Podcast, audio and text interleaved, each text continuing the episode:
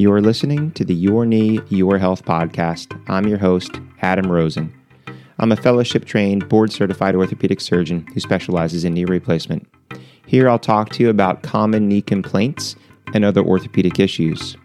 We'll cover other important health related topics, all of which are meant to helpfully answer some of your questions and help improve the quality of your life.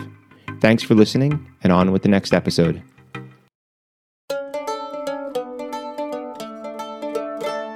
Hello and welcome back. This is Adam Rosen, and you're listening to the Your Knee, Your Health podcast. In today's episode, I want to talk to you about a very common question that I get asked is can I use the stairs? Or how long do I have to stay downstairs after my surgery because I have stairs to get to my bedroom? So I'm going to talk to you a bunch about that. And um, if you have stairs, the simple answer is use them. Now, understand, when I meet people that have severe knee arthritis, they're already having pain. They may have some restricted range of motion. They may limp. They may have some weakness. They may have some instability. And if they live in a house and they have stairs, they're still going up and down the stairs. And if they use the stairs and they have pain or symptoms from their knee arthritis, they're taking the stairs slowly. They may be taking it one step at a time, where they put their right foot up and then bring their left foot up to the same step and then take the next step up again. And they're typically holding on to the railing. Um, and they've learned to do that because their knee is painful or sore or weak. Now, after surgery, when you go home, your knee will be sore and you may feel weak. Your knee should be stable. Um, and for some people, the knee replacement may actually be functionally better than the arthritic knee that they've been living with. You know, so I try to tell people is when you go home, use the stairs. It's one of the things that we do in therapy in the hospital is making sure that people understand how to go up and down the stairs and making sure that they can use them and navigate them normally. But there's always the fear. You know, people always have this fear in the back of their mind as to well, what if I fall and what if I hurt myself and what if I break my leg and what if I, you know, knock myself on the head or, you know, I have to call 911. And they're all real concerns. They are. Um, but what I always explain to people too is, you know, over the years, I've taken care of a lot of people that have fallen and they have broken things at home to be honest, rarely they're on the stairs. The most dangerous place in the house typically is in the bathroom, in the shower, or the tub where it's slippery and wet. But occasionally people do fall down the stairs. Uh, and typically these are people that didn't have any arthritis, they didn't have any problems, they didn't have any issues. They were just simply walking. More commonly, you see someone tripped or fell. Or actually, nowadays, more often, oh, someone says, oh, I was looking at my phone. You know, I know I shouldn't have, and I fell.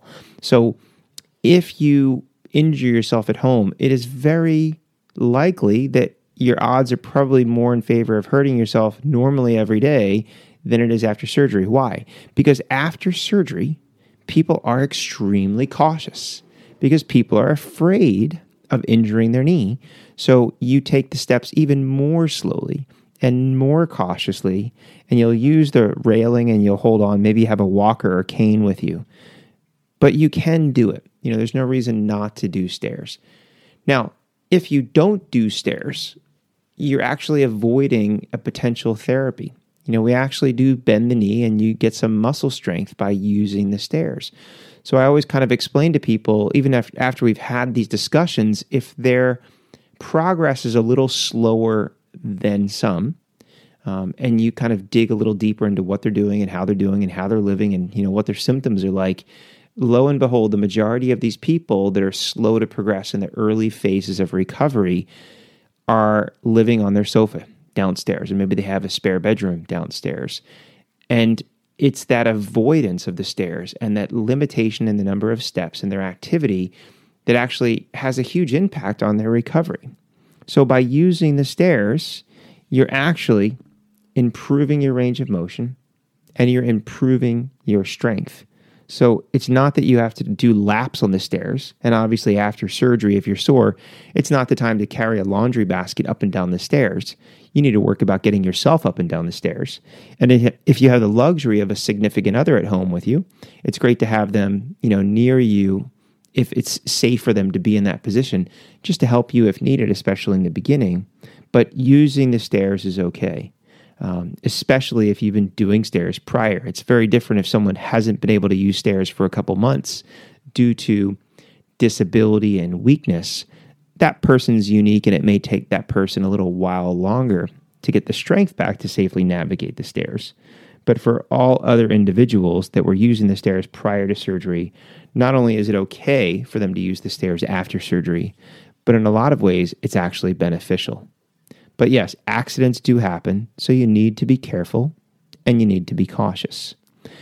Now, in relation to the stairs, but in relation to just ambulation, again, because a lot of people have a fear of leaving the hospital or the surgery center after knee surgery and going home, um, is that people commonly do get lightheaded or dizzy. We see this most frequently in the first 48 hours. You've had some type of anesthesia, you've had some amount of blood loss, you usually have some medications on board, you may have actually used some narcotics as well. And all of those things can lead to dizziness. So I always recommend to all of my patients, you know, number one is we're giving a lot of people non narcotic medication to control pain, but also limit the side effects that come with narcotics. So that's number one is limit the narcotics that you take. Number two is make sure you're eating well, but staying well hydrated. Because if you get dehydrated, you're more likely to get lightheaded and dizzy due to low blood pressure when you stand up. But also, most importantly, in the first, especially two days or three days when people are at home, is whenever you go to get up out of bed, out of a chair, or off the sofa. I always tell people make it a habit to move around a little bit, you know, squeeze your arm muscles and leg muscles, kind of get the muscles pumping and the blood pumping. And sit up if you've been lying down or lying back. Sit there 30 seconds or more. And then, if you're not lightheaded or dizzy, stand up and then stay there 30 seconds or more. Because if you get dizzy in this position, you can easily sit back down. Because once you sit up, stay there, stand up, stay there, and you're not dizzy, then you can go and walk and do what you have to do. Because we don't want you to sit up, stand up, take five steps away from the chair, the sofa, or the bed, and now you're standing in the middle of the room and you're getting dizzy and you're about to black out. That's where you're going to fall and hurt yourself. So you need to be cautious. But getting up at home, is okay. Just make sure that you're cautious, especially the first two or three days. And again, using the stairs. If you were using them before surgery, it is completely fine to use them after surgery. But like any time, you need to be careful and you need to be cautious and you need to be aware of the situation and know your limits. But also, if you've worked with a therapist, they've also taught you specifically little tricks and tips on how to safely navigate the stairs with your good leg, with your bad leg, with a railing, with a walker or cane if you're using it.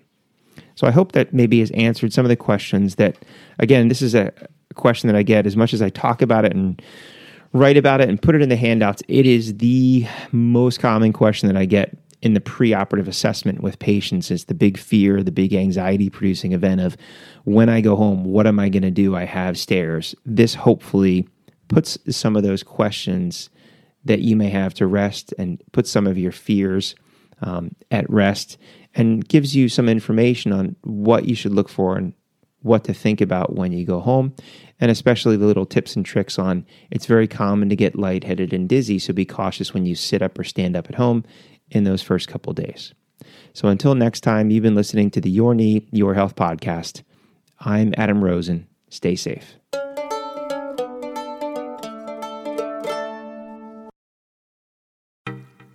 Thanks for listening to the Your Knee, Your Health podcast. If you've not already done so, please subscribe so you'll be notified of future episodes. And if you enjoy what you're hearing, please take the time to leave a review. It helps other people like you find the show. I'm your host, Adam Rosen, and until next time, stay safe.